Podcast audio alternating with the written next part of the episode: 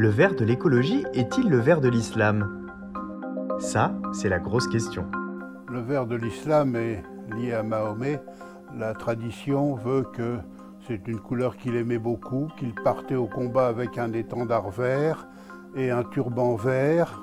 Cette tradition s'est forgée assez tôt après sa mort, mais assez rapidement, cette couleur qui était peut-être dynastique chez les héritiers de Mahomet, est devenue la couleur qui fédérait toutes les tendances de l'islam. C'est devenu la couleur religieuse de l'islam au fil du temps.